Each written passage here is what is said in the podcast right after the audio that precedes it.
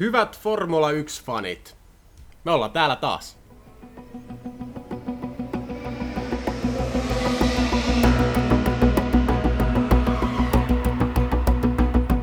Ja niin se kammottavan pitkältä tuntunut talvi on vihdoin pikkuhiljaa selätetty ja ollaan menossa kohti kevättä. Ja sehän tarkoittaa sitä, että Formula 1-kausi on jälleen täällä kutkuttavista asetelmista lähdetään liikenteeseen ja tota, meillä myöskin Suomen F1-podcastissa on vähän muutoksen tuulet käynyt talven aikana ja siitä meille kertoo lisää herra Teemu Rytkönen, joka päiväuniltaan ennätti tänne tai sinne Helsingin studioon. Mitä Teemu kuuluu?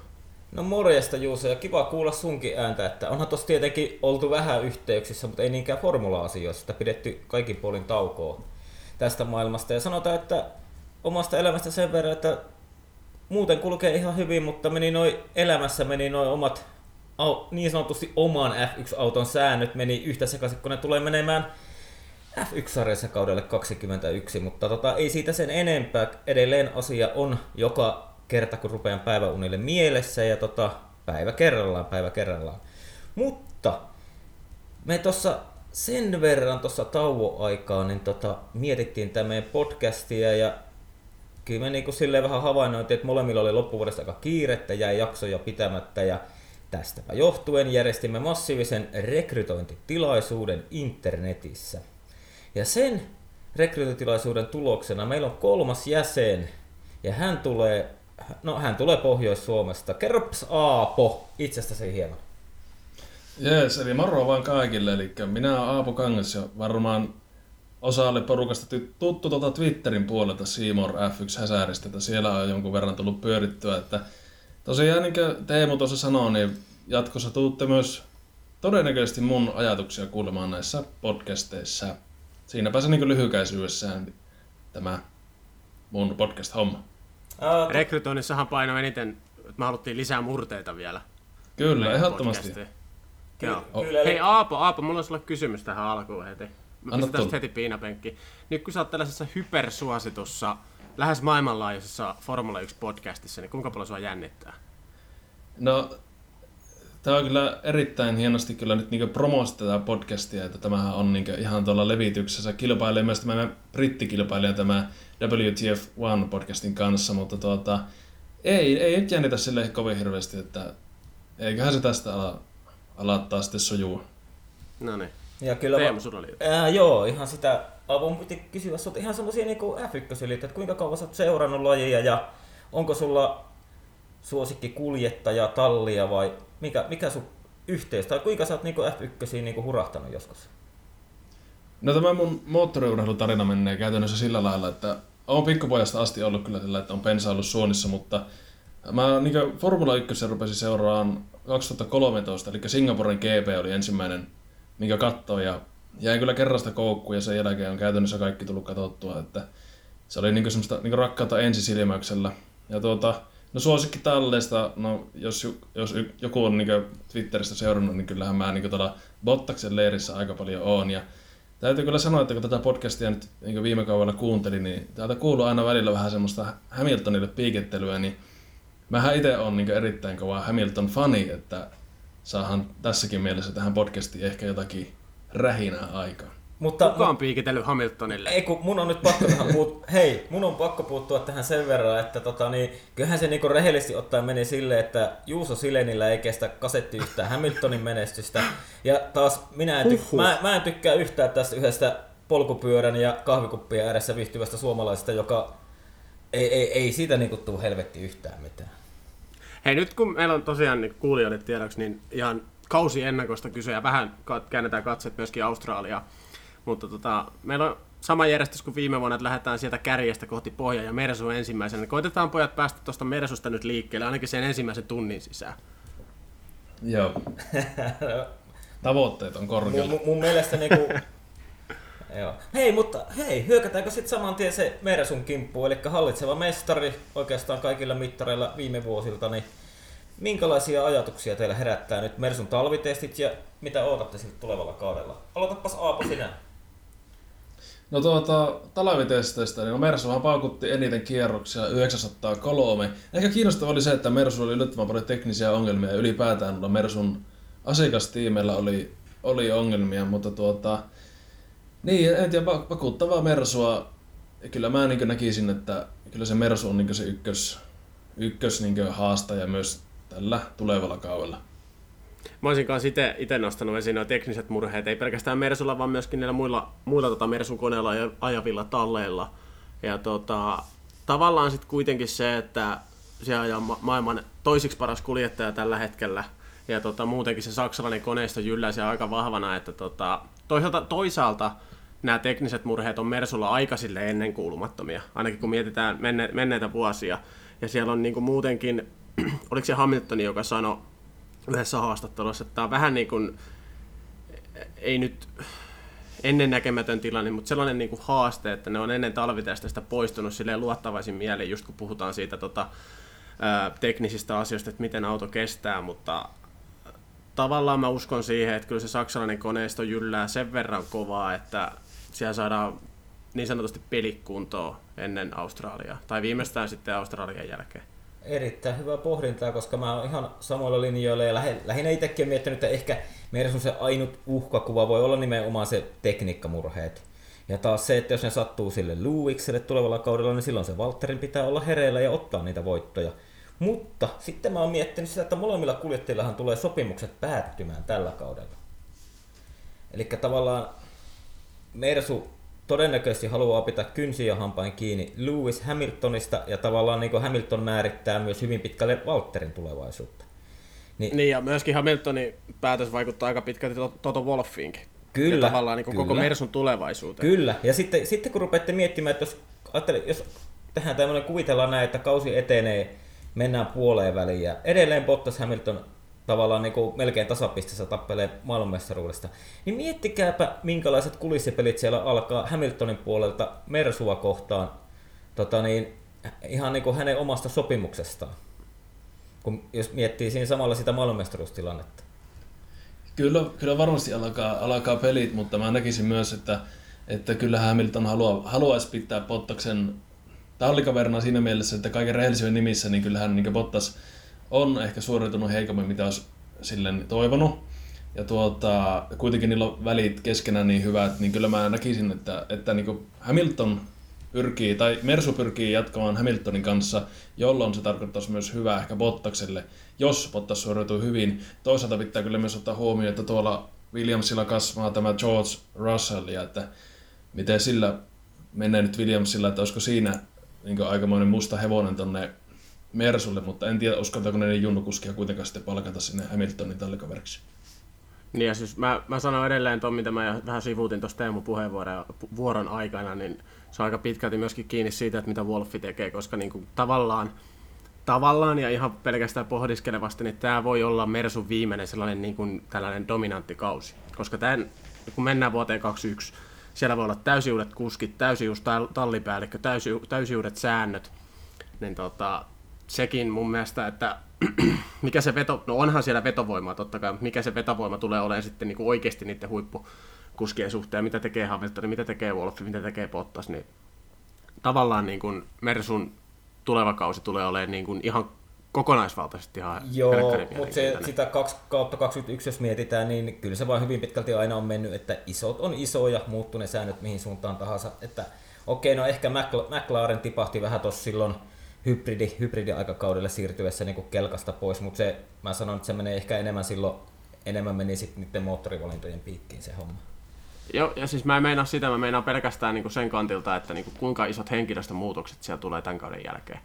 Et se on niinku, kyllä, mä, kyllä mä uskon, että Mersa tulee olemaan kilpailukykyinen, totta helvetistä tulee olemaan kilpailukykyinen myöskin vuonna 2021, mutta tota, tämä on vaan niin kuin mun mielestä mielenkiintoinen skenaario sen suhteen, että mitä siellä niin kuin tulee tapahtuu niin kuin tämän kauden aikana ja tämän kauden jälkeen. Mutta siis aloitetaanko me nyt tälleen täydessä harmoniassa, että jokainen on sitä mieltä, että Mersu tulee olemaan se niin sanotusti, ketä muut ainakin lähtökohtaisesti lähtee ajamaan takaa tulevalle kaudelle. Kyllä.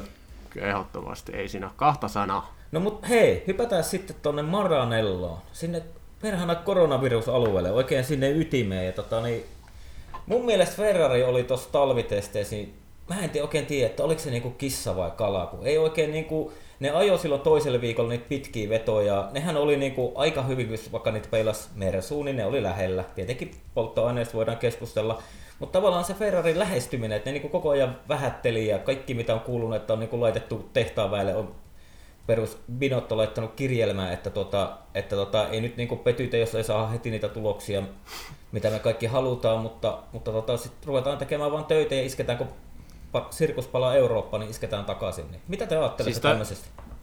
Jos mä saan aloittaa, niin mun mielestä toi on, niin kuin, toi on ihan salatut elämätaso ollut tuon talvitestien aikana, toi Pinoton höpinä ja toi niin kuin median ulostulo, mitä se on höpissyt. Et siellä on niin sanotusti vapaasti suomennettuna tota, vedetty hiekkapussi perässä. Siellä luodaan koko ajan sitä mielikuvaa niin kuin pahimpiin kilpakumppaneihin, Mersu ja Red Bulliin, öö, tai kohdistetaan niihin tällaista, että no ei me olla nyt niin hyviä. Ja niin kuin, tavallaan mua, mua niin naurattaa ne otsikot, mua naurattaa ne Binoton kommentit, että niin kuin salatut elämät on ollut mun mielestä Maranellos teemana tuossa talvitestien aikana ja sen jälkeen. Joo, samaa mieltä. En usko kyllä niin mitään, mitä Binotto on sanonut, koska siinä ei ole mitään järkeä, että vaikka, niillä, vaikka, vaikka oikeasti Ferrari olisikin noin hias, niin hänellä ei ole mitään intressiä sanoa ja myöntää, että ne on ne hittaita. Kun mietitään kaiken maailman sponsorin näkökulmia ja muuta, niin kyllä mä luulen, että just niin kuin mitä Juuso sanoikin, että, että tuota, on hiekkasäkkiä veetty perässä ja näin, että eikä se Ferrarin kyyti ole siellä olemassa, mutta ne nyt on vaan sitä, sitä näyttänyt ja pyörittää tämmöistä kummallista mediapeliä. No siis... Kyllä, Ferrarilla niinku ongelmana ehkä, sori Teemu, Joo, ei, ei mitään, anna mennä vaan. Mutta mietitään niinku tota, mestaruustaistoa ihan tälle ennakkoon, niin Ferrarilla on mun mielestä sellainen ongelma, että siellä on ainoastaan yksi kuljettaja tällä hetkellä, joka kykenee haastaa Hamiltonin pitkässä juoksussa.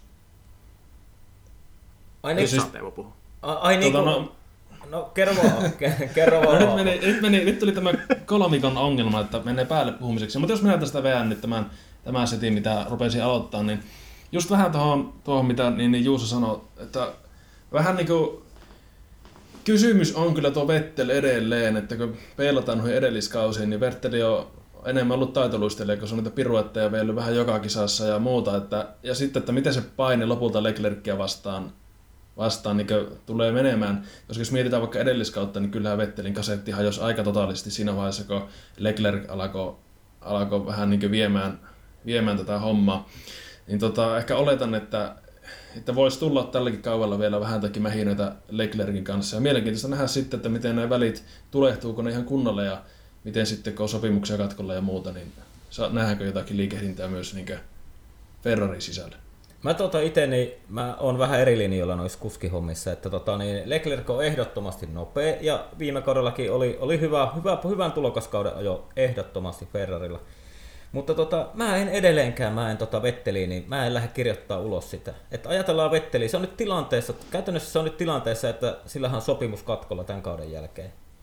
Ja tota, niin, okei, no epäile, epäilemättä niin tota, hän kyllä löytää halutessaan niin ajo, ajopaikan niin kuin kaudelle 21 F1-sarjasta, jos ei, jos ei saa jatkoa Ferrarille. Mutta tota, niin, mä haluan usko lapsen uskomaisesti siihen edelleenkin, että kun Vetteli saa auton, mikä käy sille viimeisen päälle, esimerkiksi niin kuin viime kaus kun meni eteenpäin, niin sehän rupesi se auto mun mielestä rupesi niin kuin käymään paremmin ja paremmin Vettelille. Se sai hyviä tuloksia niin aika ajoissa kuin kisoissa. Niin, niin tota, mä en halua kirjoittaa vielä Vetteliä ulos, että jos se saa sen auton, mikä istuu sille täydellisesti, niin se voi olla yllättävänkin kova tekijä vielä tällä kaudella. Sitä en tiedä, että pystyykö Ferrarilla haastamaan Mersua niin kuin, tavallaan maailmanmestaruustaistelussa, mutta kyllä niin kuin, hyvän auton saadessa, niin kyllä niin kuin tallikaverin kanssa tulee tiukka tappelu.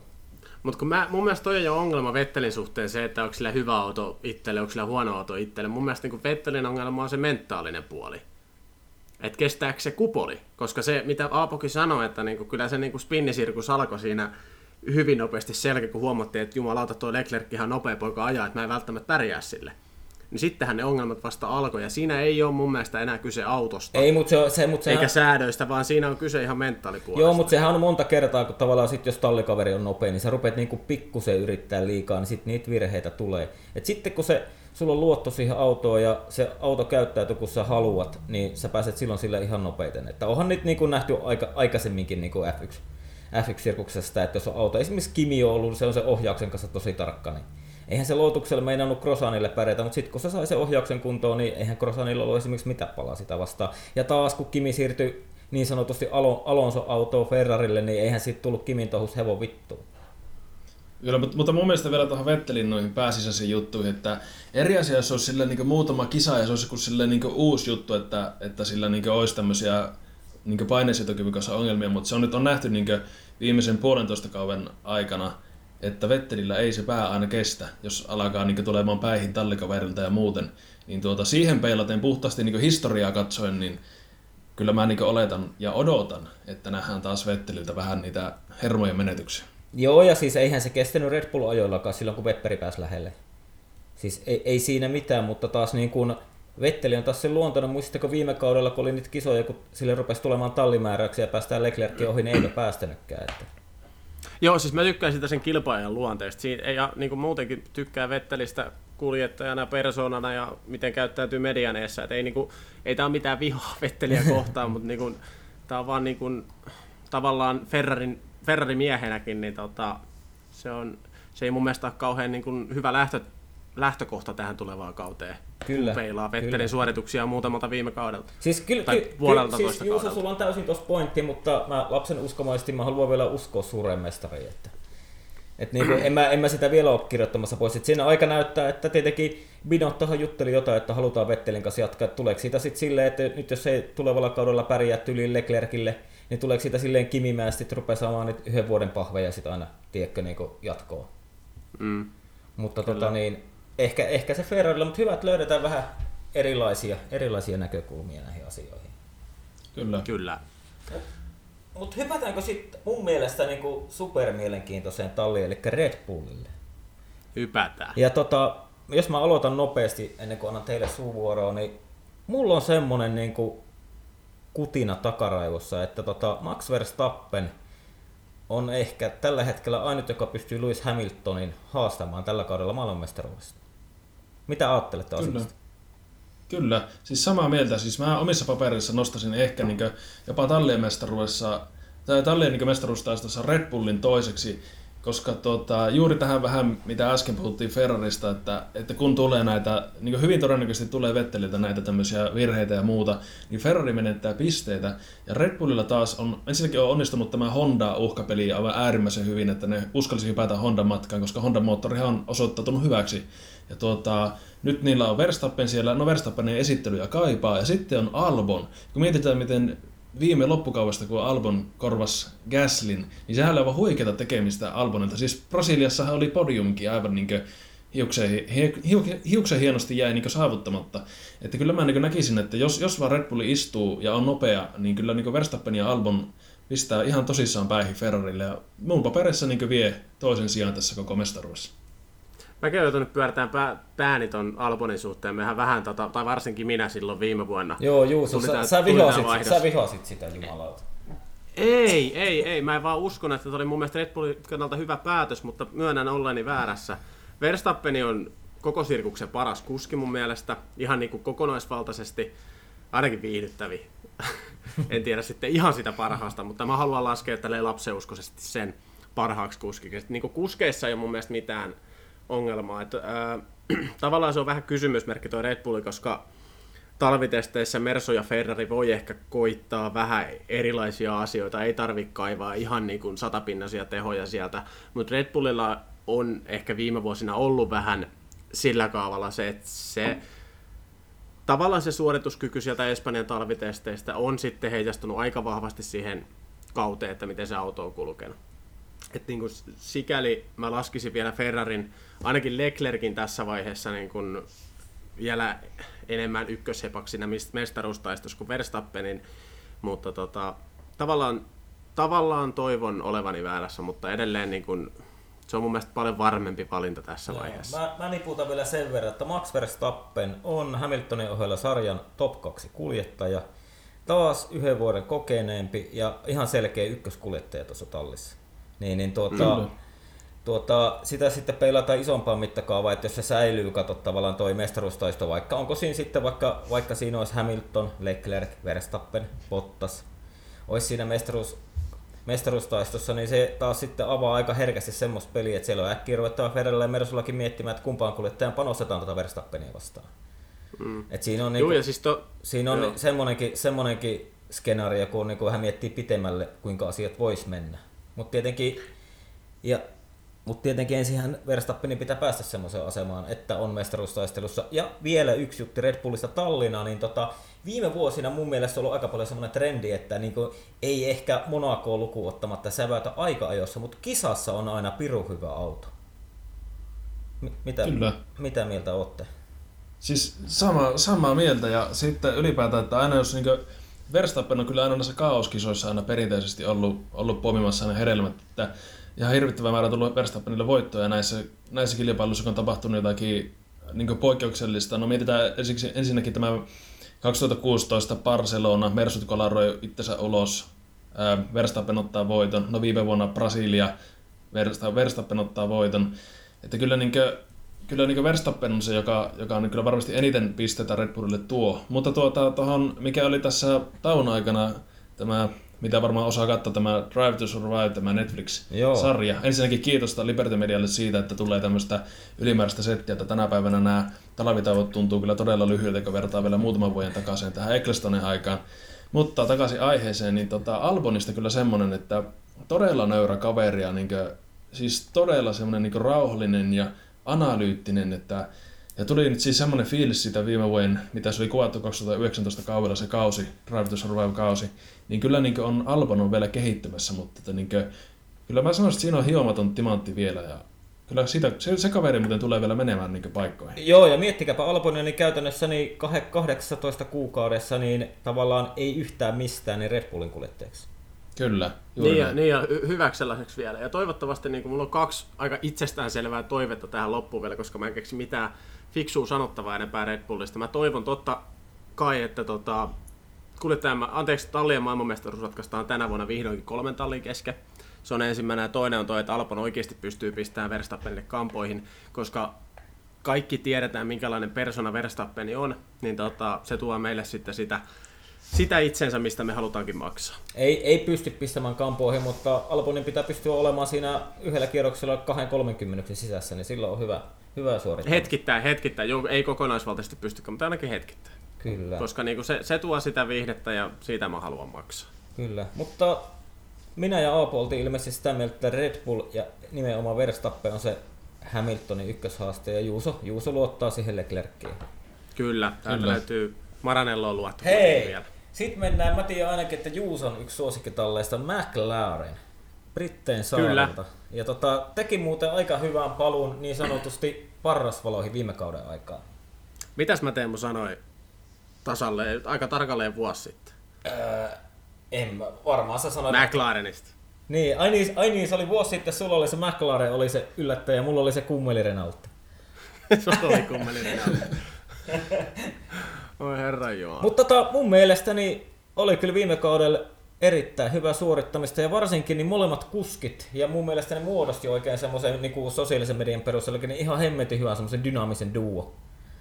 Se on, se on tosi viihdyttävää seurattavaa tuo koko McLarenin toiminta. Siellä niin kuin oikeasti huokuu sellainen positiivinen ilmapiiri. Ja mä tiedän, että sä Jack Brownista kauheasti välitä, mutta kyllähän siitäkin persoonasta, niin kuin, tai pystyy yhdistämään sen persoonan nyt tähän nykyiseen McLareniin. Että se toiminta on sellaista vapautunutta, rentoa, nuorekasta, jopa niin kuin tällainen oikein trendikäs sana, että dynaamista toimintaa siellä niin kuin kulisseissakin.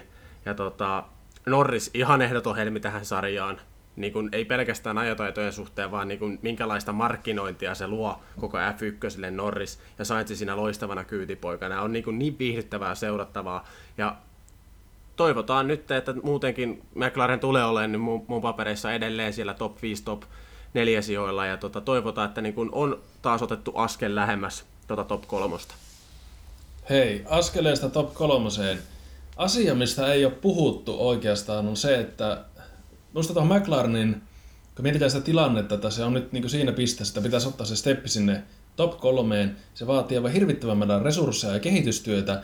Ja kun mietitään sitä rahoituspuolta, että mistä McLarenille tulee se raha, niin siinä on mun mielestä riski. Eli McLarenin pääyhteistyökumppani on tällä hetkellä tämä British American Tobacco, eli BAT.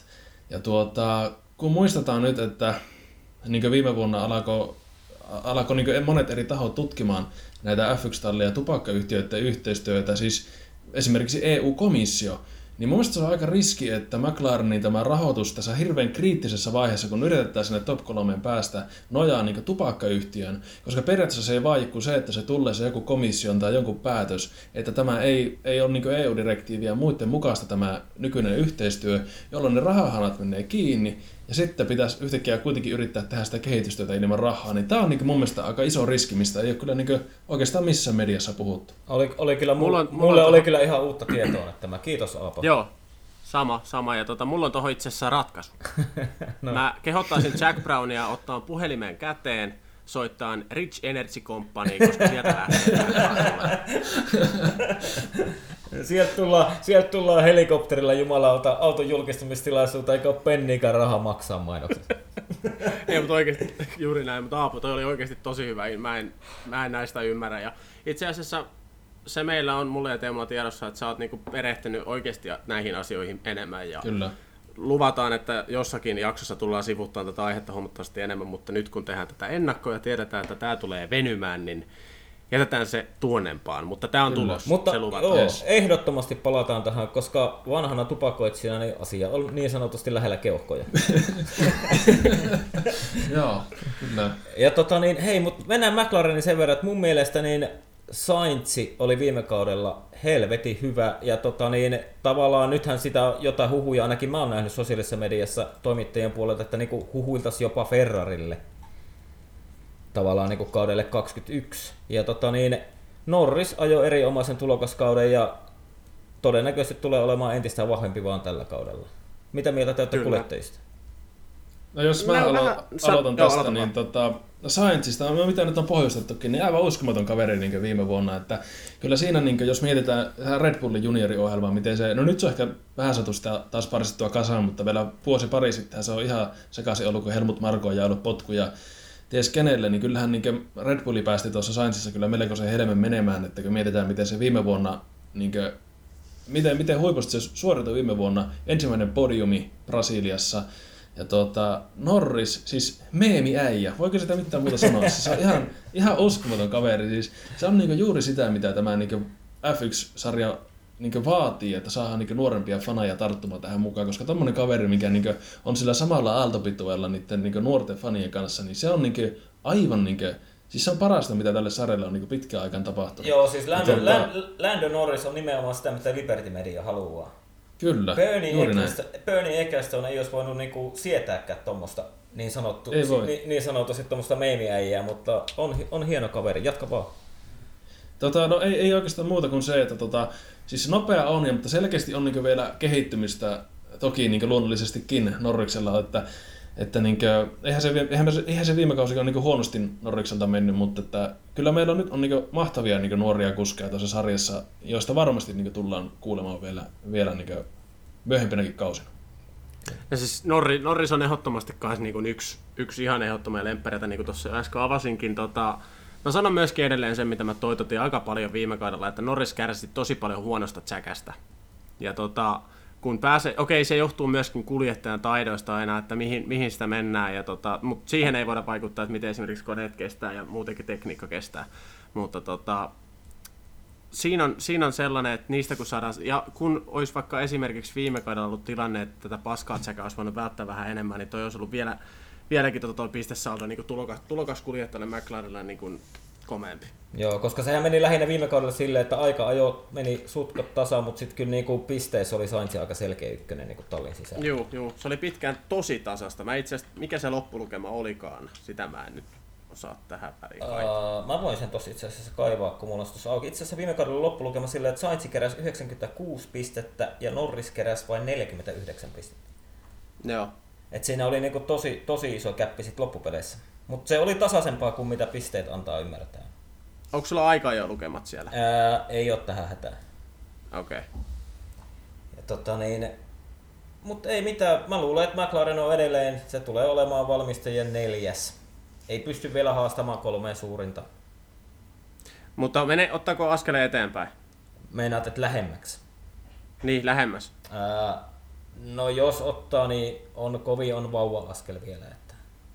Et tota, niin ei, ehkä, ei ehkä pysty niin pääsee niin lähelle. Mä luulen, että semmoinen normikisa kun ajetaan, niin top 6 autot on samalla kierroksella ja sitten sit muut tulee seuraavalla kierroksella. Miten teillä molemmilla muuten niin kuin yleisesti toi Midfield on vähän junnannut paikallaan viime vuosina, mutta tullaanko tässä näkee nyt mitään muutosta ensi kauteen tai nyt alkavaa kauteen?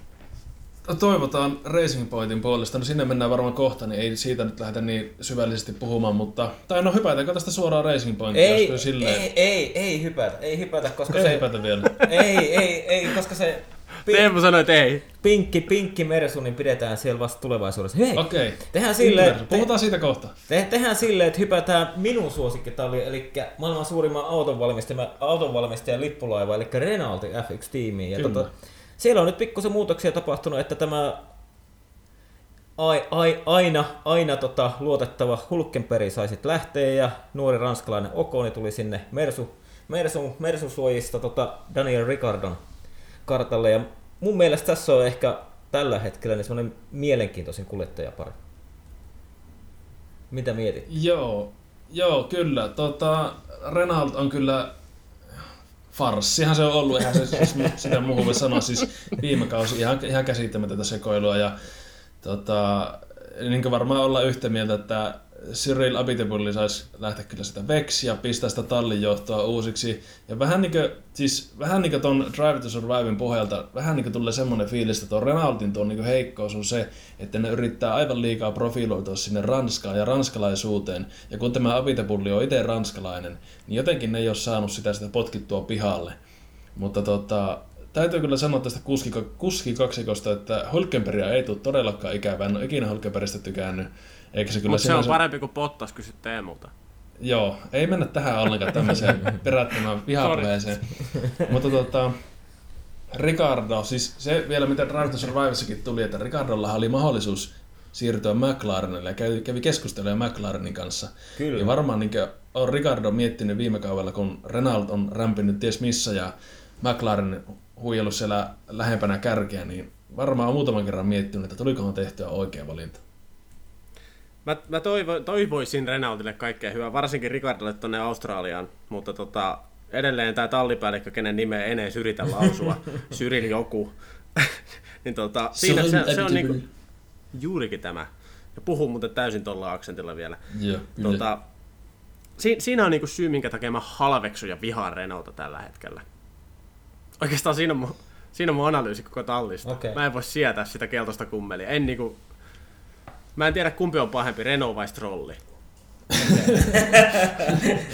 Okei, okay, mutta hei, mun, mun, on vielä sanottava Renaultista sen verran, että nyt, mä niin kuin äsken jo vähän mainitsikin kuljettajia, niin Daniel Ricardo me tiedetään, että on hyvä ja nopea kuljettaja, mutta nyt on se Esteban Okonilla on nimittäin, nyt, nyt sillä on se elämässä sauma, että kun rupeaa lyömään Ricardoa päihin, niin käytännössä sitten on ovet auki ihan mihin vaan.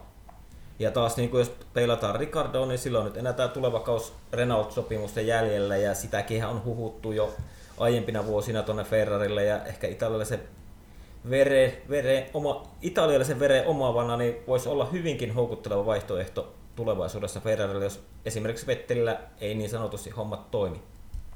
Ja, ja siellä on niinku, tota, Renault puolelta niinku ihan todella isot paineet tällä hetkellä. Se oli niinku jymypaukku, kun tota, reilu vuosi sitten kuultiin tästä Ricardon siirtymistä Renaultille. Ja tota, nyt siellä on sitten ranskalaistallella niin kuin oikeasti isot, isot panokset pöydällä, että saadaanko Ricardo pidettyä vaiko ei. Ja tota, tällä hetkellä kaikki puoltaa sen puolesta, että ei. Mä, mä uskoisin, että Ricardo ajaa vuonna 2021 Ferrarilla ja toivonkin sitten todella paljon, että pääsee, pääsee tuota paskalafkasta irti mahdollisimman nopeasti. Mutta tota, nyt, nyt siellä on niin kuin isot panokset pöydällä ja Eikö tästä ollut viime kaudella jotain puhetta siitäkin, että siellä tämä Renault koko herra Big Chief, ihan siis koko autofirman johto meni uusiksi, ja tämä uusi johtaja ei tästä F1 kauheasti välitä. Joo. Ja sitten kun mennään tässä nyt pitkälle ja ollaan oikein taas spekulatiivisia, niin kuin tässä podcastissa on tapana, niin se, että vedät toisen farssikauden sen jälkeen, kun ollaan upotettu miljardeja, tai ainakin miljardi tuohon toimintaan, niin tota, Sielläkin on aika iso paukut tällä hetkellä. Joo, täytyy sen verran korjata sun lausuntoa, että itse asiassa siellä ei ole herra, vaan siellä taitaa olla rouva tällä hetkellä. Joo, joo, kyllä. Ja tuota niin, mutta sitten pitää myös muistaa se, että kaudelle 21 hän on ilmeisesti tulossa se kulukatto, mikä sitten tietenkin niin kuin taas ehkä tekee sen päätöksen jatkamisesta helpommaksi. Että jos se vaikka tasoittaisi se tietenkin sääntömuutokset, niin kyllä mä luulen, että tuommoinen Renaultin kokoinen organisaatio haluaa katsoa sen sääntömuutoksen mukanaan tuomat mahdollisuudet. Että, että en, mä, en mä silleen niin kuin huolissani, mä oon enemmän huolissani yhden toisen F1-tallin jatkosta, mutta mennään siihen vasta myöhemmin, koska se on vasta tulossa. Hei, yksi kysymys Okonista. Tota, Okonko nyt on vetänyt yhden niin kuivan kauan tähän väliin ja varmasti aivan hirviä haluaa näyttää, mutta jos peilataan historiaa, niin Okonhan on, on niin rytissyt tallikaverittansa kanssa ihan huolella. Niin tuota, miten te näette Okonin, että on, onko Okonilla oikeasti se terä vielä, että se voisi tuosta nousta? Vai meneekö se ihan niin yliyrittämiseksi Nuo, tämä kausi? Nuori kaveri, ehdottomasti on varmaan terää olemassa, ei se siitä katoa. Ja on saanut niin kuin, nyt teki ihan hyvin testikilometrejä alle. Ja tota, niin ehkä mä luulen, että tässä voi olla se, mitä viime kaudella oli Ricardo Hulkenbergin välillä, että kunhan se nyt Okon pääsee tallin kanssa tutuksi, niin voi olla yllättävänkin lähellä Ricardoa. Ja tota, se on kiva nähdä, koska Peresin kanssa ne oli monta kertaa tukkanut ottaa renkaat vastakkain ja hiilikuitu oli ilmassa. Eikä välttämättä Ricardokaan ole koskaan niin kuin, antanut periksi tallikaverille, jos muistellaan niin kuin, mitä on esimerkiksi Verstappenin kanssa kävi ja kolaroivat, että siinä voi olla semmoista pientä tallin sisäistä jännitettä, kunhan kausi etenee. Joo, mä oon, sama, mä oon samaa mieltä, että siellä kyllä jotain tulee jossakin välissä tapahtuu, se on varma homma. Okei, edelleen, vaikka Ricardokin on tuli siellä kaveri, niin ei se ihan peresi ole. Ja tota, kun muistellaan esimerkiksi toissa kauden niitä pikku accidenttejä Peresin ja Okonin välillä, niin kyllä mä pistäisin niitä enemmän tai isommalla prosentilla Peresin piikkiin. Ja tota, Okonissa on myöskin ehkä vähän sellainen niin, kuin niin sanottu Verstappen-efekti, tai toivottavasti tulee olemaan, että ikä tuo sitten sitä pikkusen sitä fiksuutta siihen ajamiseen. Kyllä, ja Kyllä. Mä, lu- mä, luulen, että nyt varsinkin tulee Renaultilla ajaa, ja kun ne tappelee siinä keskikastissa, se on tasasta, niin sieltä varmaan tallin johontakin tulee niin kuin ohjeita, että niitä pisteitä pitää vaan pojat kerätä, että nyt ei ole varaa niin kuin mm. kolaroida. Syrili selittää mikki, niin kyllä mä pistäisin ainakin auton seinään siinä vaiheessa. Hei! Mutta nyt ei puhuta tuosta kummeliosastosta se enempää. Toivotaan, että pystyvät... Mä, lu, siis mä toivon ja mä tiedän sen, että Renault ja McLaren tappelee tuosta neljännestä sijasta tulevalla kaudella. Kyllä, varmasti. Ja tota, hypätään sitten nimi, nimensä muuttaneeseen Toro Rossoon, joka tunnetaan nykyään nimellä Alfa Tauri. Ja haluanpa kysyä teiltä, että tiedättekö, mitä se Alfa Tauri tekee tai valmistaa, tai mikä homma? Vaatteita. Jep, eikö ollut se Red Bull ja oliko, oliko Red, Red, Bull, joo, Red Bull, Red Bullin vaatettaja tai joku tällainen. Kyllä. Enkä ole vielä tässä muutaman kerran alkuvuodessa Helsingin yöelämässä käynyt, niin enpä ole nähnyt kellään Alfa Taurin vaatteita. mä muuten ihmettelin, kun mä en muistanut tätä faktaa. Mä katsoin Alfa Taurin auton julkaisu. Oliko se YouTube-livessä vai, vai IG-livessä vai missäköhän se oli? Ja tota, mä ihmettelin ihan helvetisti, kun siis auto oli siellä liinan alla sievästi ja oli aika hyvin yleisöä paikalla, niin sellainen 40 mallia keikisteli siinä vuorotellen siinä lavaneessa ensimmäiset kolme tuntia. Ainakin siltä se tuntui. Ja mä ihmettelin, että mikä tässä nyt on homman nimi. Ja sitten mä sain sen aha-elämyksen, että aivan, tämä on se vaatetusfirma. Ja pistin siinä vaiheessa streamin poikki ja venäsin IG-päivitystä, että miltä se auto näyttää. Ja itse asiassa komea auto, mä tykkään. On, on kyllä komea. Joo. Mitäs, mitäs sitten tota, niin Alfa Tauri, tavallaan nythän on puhuttu paljon siitä, että niin kun ei ole enää niin sanotusti se Red Bullin kakkostiimi, vaan on niin enemmän omana tiiminä ja kuljettajana jatkaa Pierre Gasly.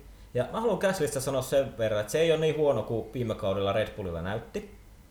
Ja tota, no sit Daniel Kviat jatkaa. Daniel Kviat ei ole menossa mihinkään F1-sarjassa, ei ole menossa koskaan enää isompaan tiimiin. Se nyt ajaa tos ainakin tulevan kauden.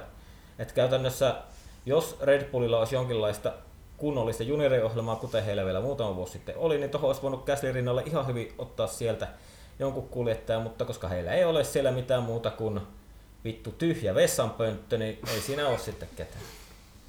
Kyllä. Mutta siis sikä, sikäli niin kuin, sä puhuit Verstappenin kohdalla Appo noista kaoskisoista, niin Toro Rosso kyllä erikoistui niissä, niissä viime kaudella, kyllä. niissä kaoskisoissa.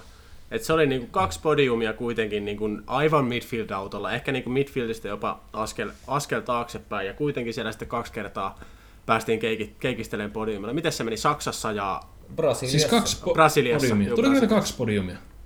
Joo. Joo, Kviat, mä en muista, mutta Joo, tuli. Kviat, Kviatti, Kviatti otti Saksassa ja se otti vielä sen jälkeen, kun sillä oli tyyli edellisellä viikolla syntynyt esikois, esikoislapsi, niin se otti Niinhän sitten. se olikin, kyllä. Joo. Aivan, aivan ja sit se oli se sade. muistan. Joo, ja sitten mä olin itse Brasiliassa, oli muuten helvetin, kisa, helvetin hyvä kisa olla katsomassa paikan päällä, kun oltiin siellä nelosmutkassa, eli takasuoran jarrutuksen siinä muun muassa Bottas keskeytti, Ferrarit kolaroi, ja tota niin, Mut Sä näit kaiken muuten, joo. Joo, siitä näki Joo. aika hyvin tapahtumat ja sitten oli, niinku, oli sitä, siellä oli oikeasti oli se Verstappen Hamilton vääntö aika kovasti aina turva-autojen jälkeen siinä.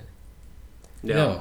Aina, ainoa, minkä sä missasit, oli tota, sarjan kenties kuumin kolaroi ja Hamilton, kun pisti tota Alboni. Mikäs mutka se nyt olikaan siinä? Ei, Siinähän meni mä to- näin senkin, koska se on siinä vähän, Ai sen- mä, se, kato kun siitä näkee koko stadion alueen. Aa, okei. Siitä, nä, No siitä niin, näkee sä näit tavallaan, tavallaan siitä tokasuoran jarrutuksesta, niin näkee pääsuora, kun ne lähtee mäkeen nousemaan, niin siihen asti näkee kaikki. Joo, okei. Mutta, mutta tuota, niin täytyy vielä sen verran mennä sinne Brasiliaan, että tota, niin, menin paikan päälle. Kimi Räikkönen otti viime kauden parhaan sijoituksensa, sijoituksensa siellä. Ja tota, niin, sa, sain myös Pierre Gaslin toiseksi. Oliko siellä Räikkösen fanitavaraa, kun tästä puhuttiin mun Monza-reissuja? Ää, itse asiassa mä lupasin tuoda sulle paidan, mutta siinä kävi niin, että ostimme kaksi viimeistä Alfa Romeon paitaa virallisesta F1-fanikaupasta. Toinen on mulla itselläni kotona ja toinen on veljellä Vantaalla. No niin, ymmärrän ja hyväksyn, en ole Joo, mutta siis, mut siis ne oli tavallaan sit, ne oli aika jo päivänä kun ostettiin ja sitten kisapäivänä mentiin sinne vaan puolitoista tuntia ennen kisaa, niin oli kaikki ihan loppu. Joo, okei. Okay.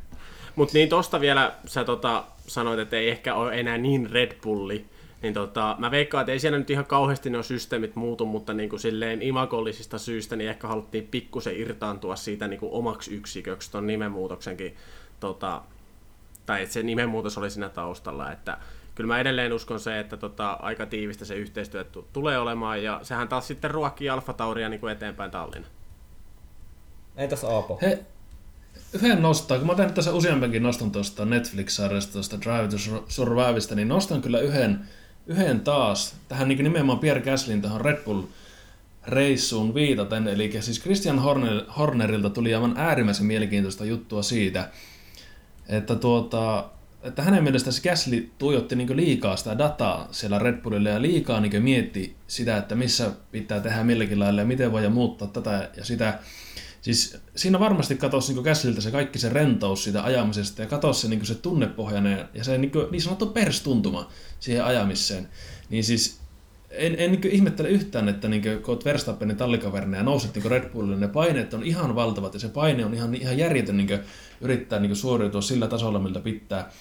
Niin, niin siis kyllähän tuo on niin just se, että kun tavallaan Gasly taas päätyi takaisin Toro Rossolle loppukaueksi, ja siellä alkoi taas hommat sujumaan niin aivan loistavasti, niin tuli sitä podiumia ja muuta, niin kyllä se korostaa sitä, että, että niin kuin, niin kuin Teemu tuossa alussa sanoikin, että kyllä Gasly, Gasly on niin nopeampi kuin mitä tämä Red Bull-keissi antoi olettaa. Joo, ja siis Joo, ihan Red Bullilla pitää muistaa se tehdä, että niinku tota, siitähän olikin juttua viime kauden podcastissakin juteltiin ennen, jo ennen sitä, ennen kuin kuljettajavaihdos tapahtui ja sen jälkeen, että tota, ne oli Red Bullilla kattonut hyvin, hyvin paljon niinku, tavallaan vertailleet niinku, niinku näiden kaikkien kuljettajien dataa. Ja sitten siinä oli kuitenkin käynyt silleen, että Albonilla oli tavallaan ollut se data lähimpänä sitä Max Verstappenia, eli niinku, niin, sanotaanko näin, että silloin se auto niinku, todennäköisesti käy käy sille Albonille. Ja mitä Aapo puhui tuosta, että niin kuin käsillä oli, mäkin olen katsonut sen sarjan ja niin kuin tosi paljon sitä, niin eihän siitä tule yhtään mitään, jos rupeat dataa katsoa, että tossa tallikaveri jarruttaa, että mä jarrutan tossa ja tossa se jo avaa ja mä, että mäpä kokeilen seuraavalla kerroksella. Sitten ja kokeilet ja pyörähät, niin eihän sitä mitään tulisi. Ja kyllähän mekin Teemun kanssa paljon puhuttiin viime kerralla siitä, että tota, kyse ei ole välttämättä siitä, että Gasly on jotenkin huono kuski. Et me heijastettiin paljon niihin auton säätöihin sitä, varsinkin minä heijastin tosi paljon niihin auton säätöihin sitä, mutta kuitenkin niin nyt loppujen lopuksi selvisi, että kyse ei ole kuljettajan taidoista, vaan siitä mentaalisesta puolesta. Ja sähän voit olla vaikka kuinka helvetin hyvä kuljettaja tahansa, mutta formulamaailmassa nimenomaan toi paineen sietokyky on ehkä sitten loppuviimein se kaikista tärkein asia, mikä pitää hantlaa. Jos se ei ole kunnossa, niin käy kuin Gaslyllä, Red Bullilla ja tota, veik- veikkaan ihan pelkästään tosta syystä, että tulee olemaan midfield-kuski koko uransa ajan. Kyllä, ja mutta jos mennään takaisin Alfa Tauriin, niin ehdottomasti ainakin mun, mun, mun silmissä niin toi Gasly on vahvempi kuljettaja kuin Daniel Kvyat. Joo, Kyllä, täl, tällä kyllä. hetkellä nimenomaan tuossa tallissa. Joo, kyllä, kyllä. Se, siinä mä oon ihan täysin samaa mieltä. Mutta tota, olisiko se ollut siinä? Hei, nyt, nyt mennään siihen, mistä olikin jo pikkusen aiemmin liipattiin, eli mennään Racing Pointille. Ja tää, Yes. Sieltähän löytyy Meksikosta kotoisin oleva Sergio Perez, ja sitten Kanadasta, tuosta jääkiekon luvatusta valtakunnasta tulee Tallipomon Lawrence Strollin Lance Stroll poika. Ja tota, hei, on muuten semmoinen tiimi, mikä saattaa olla yllättävänkin korkealla tässä ainakin kauden alussa. Mitä mietitte? Mä, mä sanoisin, että vaikka varmaan kaikki kuulijat ja Aapokin tietää, että tota, miten mä suhtaudun tuohon Lance Trolliin, niin mä, mä heitän nyt sen hetkeksi syrjää. Joo. koska mä yleensä tuppaan vaan valittaa ja huutaan täällä asioista, mistä mä en tykkää. Niin tota, ihan Tallinna, niin te sanoitte tuossa aikaisemmin, että siellä on niinku top 4 taistelee McLaren ja Renault. Mä nostaisin oikeasti tota, Racing Pointin siihen joukkoon. Mä nostaisin, että siellä on top 3, midfieldissä on oma top 3, ja se muodostuu nimenomaan McLaren, Renault, Racing Point, ja sitten siitä taas lähtee se viimeinen. Joo, joo mutta mut, ei se riitä, kun yksi kuski tuo vaan hyviä tuloksia. Tämän takia mä nyt yritin jättää sen strollin tästä ulos, Mä- tämän, tämän takia nimenomaan. Mutta siis ihan äh, puhutaan siitä, puhutaan vaikka nyt sitten pelkästään Peresistä, mutta mä, mulla on sellainen tuntuma talvitestien jälkeen, koska niin Pinkkimersuhan lensi, lensi tota talvitestien aikana, niin ihan pelkästään tämän pohjalta, koska se on ainoa data, mitä meillä tällä hetkellä on, niin mä sanoisin, että siellä on midfieldissäkin oma top kolmonen. Okei, ei, ei, Kyllä, ei, mutta et välttämättä No mä, mä jatkan tästä.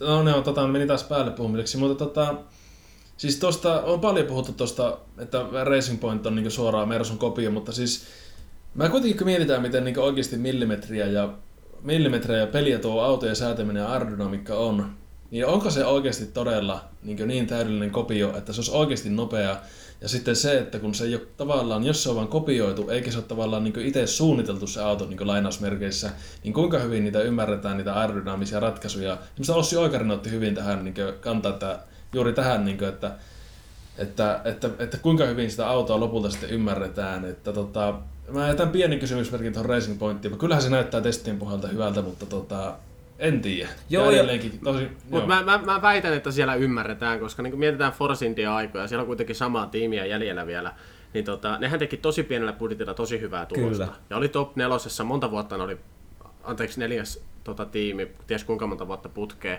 että siellä on se osaaminen. Ja nyt siellä on, okei, okay, se on kopio, tavallaan niin kuin ulkoisesti kopio, niin tota, kyllä mä väitän, että se tulee näkymään ensi kaudella. Joo, mutta sitten sit tulee suuri kysymys, että miten, miten me saadaan tuohon talliin niin parempi, parempi kuljettaja tuohon Peresin rinnalla. Koska eihän se voi jatkua, ei, eihän se voi jatkua silleen. Se, se otti viime kaudella aika, aika jos vissiin, ottiko Peresiltä 18-2 vai 19-1 turpaa.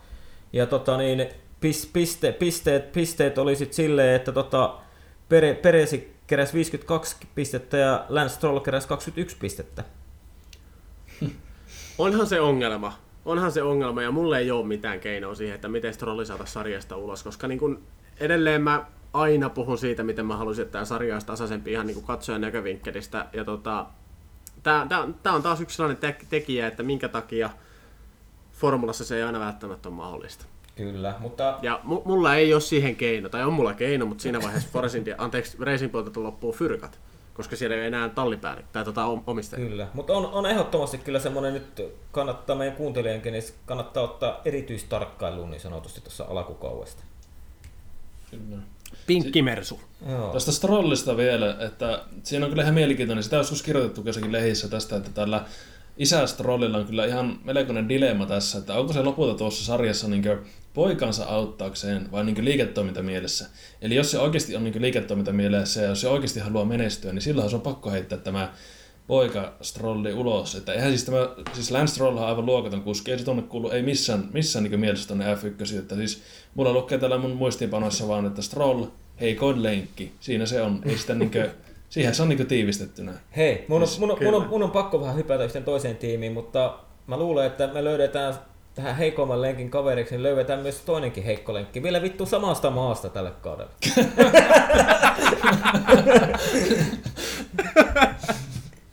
Kyllä. Okei, okay, mennään sinne kohta. Mutta mennään siihen kohta. Mennään, mennään tässä välissä Alfa Romeo Racingiin. Ja tota, no, o, te vaan tiedätte, että mä tykkään Kimistä. Kimi on mulle se suurin sankari. Mutta tota, nyt jotenkin mulla jää ainakin talvitestien jälkeen tosi tosi vaisu kuva tallista ja myös niinku Räikkösestäkin, että joko se nyt olisi se viimeinen kausi. Aloitetaanpa vaan. Joo, tota, kyllä mä luulen, että se on se, on, on, on se viimeinen kausi, että jo talvitestiä kun miettii, niin eihän se Alfa nyt kovin niin kuin, railakkaasti siellä mennyt, jos mietitään, että Kupitsan kierrokset oli niitä nopeimpia, ja kun mietitään, miten miten niin onnettomasti Kupitsa ajoi viime vuonna, niin ei se, niin kuin, ei se niin nopea ole missään mielessä. Ja kyllä mä niin kuin, siis, musta tuntuu, että tuolla Alfa ää, Romeolla kyllä edelleen niin virtaa se Sauberin veri, että on hirveän vähän rahaa ja hirveän vähän resursseja ja se osaaminenkin on aina välillä vähän sitä sun tätä.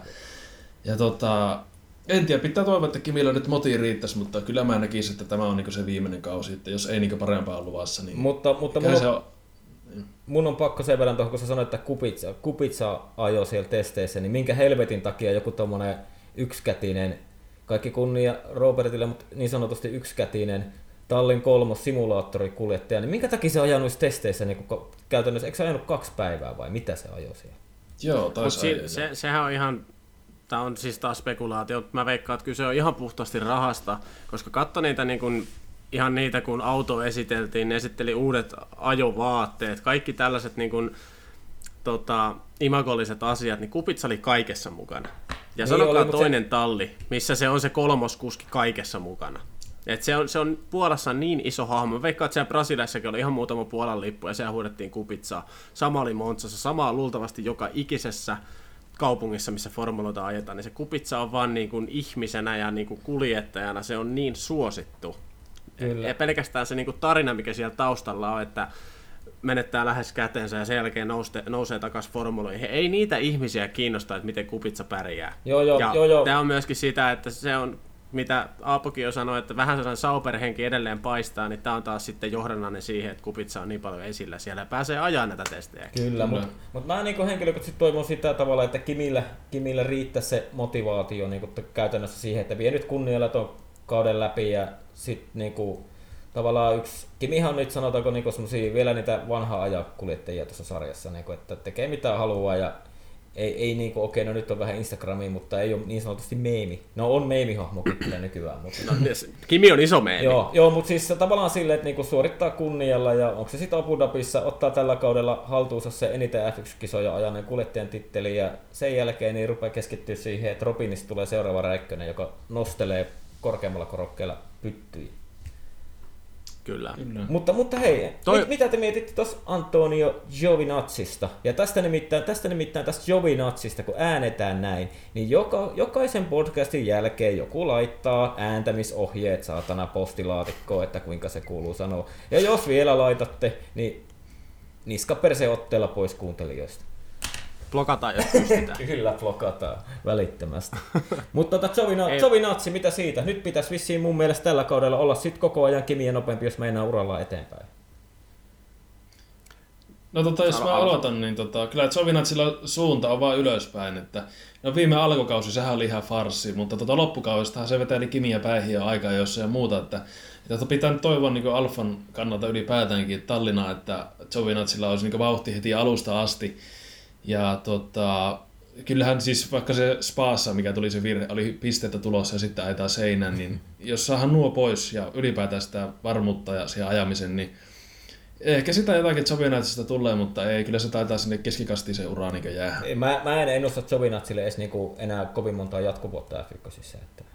No m- mulla on vähän sama, että sillä komealla, komeilla hiuksilla ja isolla hymyllä, niin sille ei ihan niin kuin kauhean pitkälle pötkitä, että oikeastaan sekin, mikä takia Giovinazzi sai jatkaa Alfa Romeolla on ihan vaan se, että hän on italialainen. Ja selkeästi haluttiin pitää niin kuin se Italia siinä tallissa vielä läsnä. Joo, ja siinä... Että, tota, jos, jos olisi ollut esimerkiksi tota, sanotaanko saksalainen kuljettaja, niin veikkaan, että näillä esityksillä ei olisi kyllä ainakaan Alfa Romeossa jatkanut. Niin, ja siinäkin on tavallaan taas sitten, kun se tavallaan niin kuin se Ferrari hyvin pitkälle määrittää sen toisen kuljettajan tuohon Alfalle.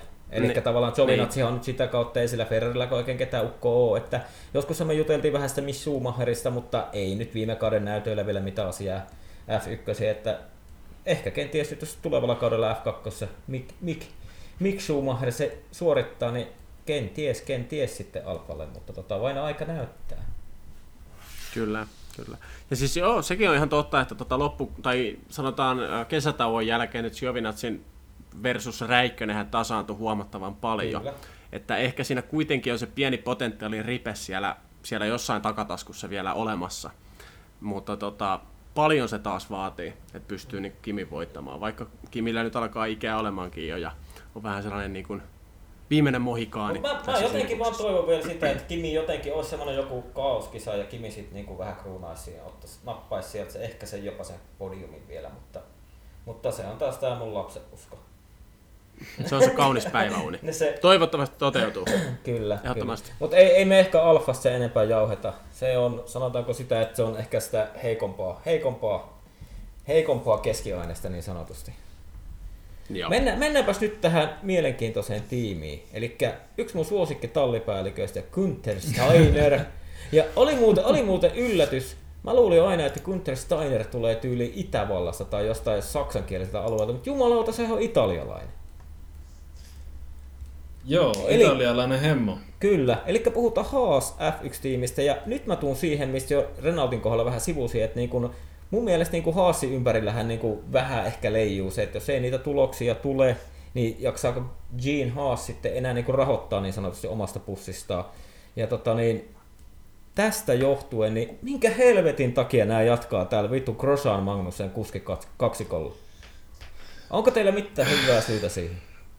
No siis... Ei. Ei, ei, ole kyllä, ei ole kyllä mitään hyvää syytä, ja mä en voi käsittää kyllä senkään puolesta, että, että jälleen kerran siihen Drive to Surviveen, kun on kuvattu tätä haasia ja sitä, että kun tämä Günther Steinerin tämä, se perusmentaliteetti on semmoinen vähän semmoinen nälvivä ja semmoinen, vaikka se on hauskahan se seurattavaa on, mutta kyllä sen näki, että niin Krosani sattui todella pahasti ne kommentit siitä, että riippuu, että meneekö tämä talli konkurssi, että kuinka monta autoa romuta tällä kaudella.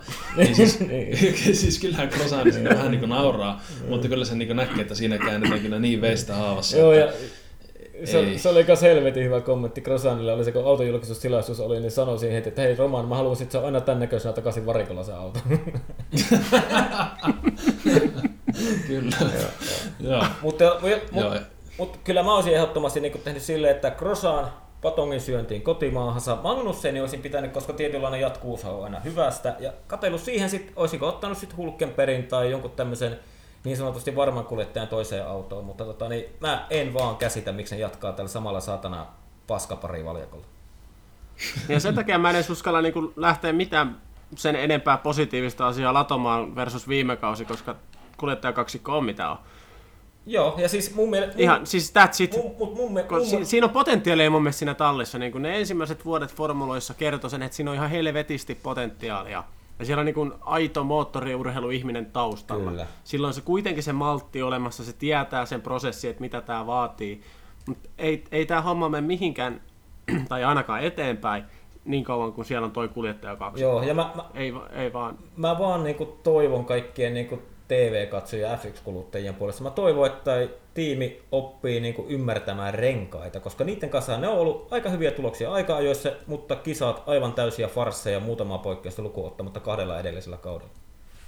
Joo, joo. siihenkin Ylipäätään, että oppisi pitämään pitää- renkaat kiinni. Että se on ihan hyvä, hyvä niin lähtökohta, että jos saataisiin tällä kaudella Australiassa pysymään kaikki renkaat kiinni. Kolmas kerta toden sanoo. Mm. Jep, niinhän se on. Mutta sekin, mä sivuutan Aapon äskeistä kommenttia liittyen Günther Steineriin, niin sitäkin mä oon miettinyt, että kuitenkin ainakin Grosa vaikuttaa vähän sellaisesta herkältä ranskalaispojalta, joka ei ihan kauheasti kestä kritiikkejä ja päähajoa tosi helposti.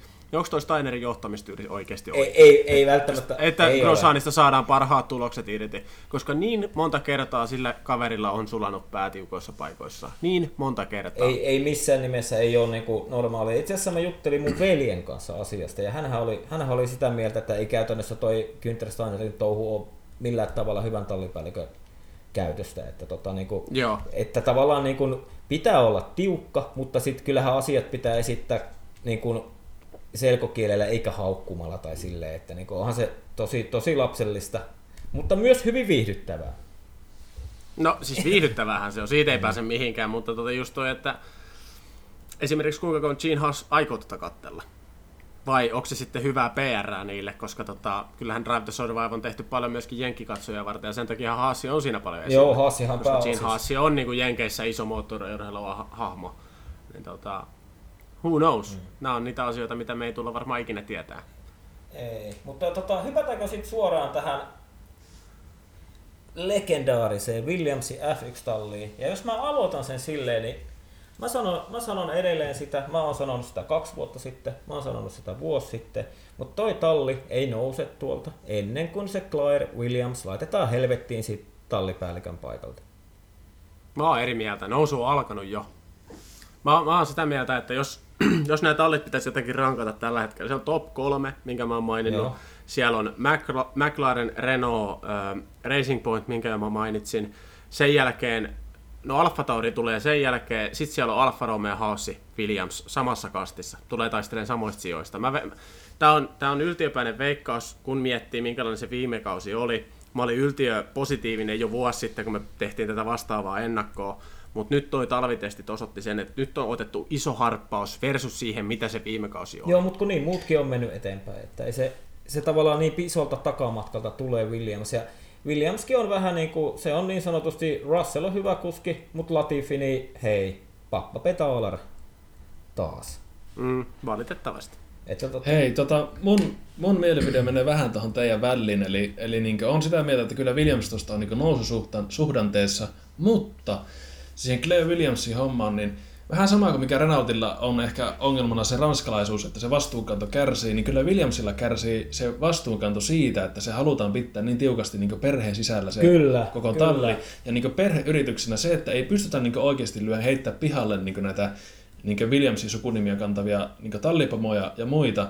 Ja tota, siis ylipäätään siis onhan tämä, niin kuin, jos niin talvitestiä katsotaan, niin kyllähän Williams meni kovemmin. Ja jos, ja jos ihan tässä niin aikoja katsotaan, niin George Russellhan veti Espanjan aika-ajoissa viime vuonna niin tällainen pyöristettynä ajan ää, 1.19. Joo. Ja nyt ne veti testeissä 1.18. Että kyllä siinä on niin kehitystä tapahtunut, ja kun oli näitä onboard-kuvia, missä verrattiin näitä Russellin kierroksia, niin viime vuonna, kun oli näkyy Williamsin onboard, niin oli sitten kuka, kuka tahansa siinä ratissa, niin aina ne käät vaan pyöri sillä aivan hulluna. Semmoisessa tilanteessa, missä muiden autot menee suoraan, niin niillä koko ajan vispas käet. Niin nyt oli se vispaaminen oli loppunut ja auto oli niin vakaampi. Että niin toivotaan nyt, että jos pikkusen tuo Williams olisi vähän niin parempi. Ees niin lähempänä, vaikka ne olisi siellä jano hännillä, niin silti, että ne olisi niin pikkusen lähempänä ja edes niin samalla kierroksella. Mä otan Aapokin. Joo, joo. Siis tää on, tää on, se, tää on se, mitä mä tarkoitan. Mä, kun mä puhun nyt isosta harppauksesta, mä en tarkoita sitä, että siellä hypätään keskikastiin missään nimessä. Se, siellä pysytään pohjalla edelleen, tai niin kuin niillä ynnä muut sijoilla, ihan siellä viimeisenä, mutta niin kuin nimenomaan toi ero huonoimman ja toisiksi huonoimman välillä on nyt se, että nyt nämä, nämä tallit pystyy ajan kilpaa ensi Niin kuin aikaisemminhan se oli niin kuin toiseksi huonoimman ja Williamsin ero oli yleensä maalissa yksi kierros. Niin. Jep. Niin tästä Hei, on päästy kysymys. eroon. Tää on, tää on mun... Mitä mieltä olette Paddy Lowsta tästä, mikä oli tämä aerodynamiikka-pomo, vai mikä tämä nyt olikaan, joka siirtyi se Mersulta tänne Williamsille?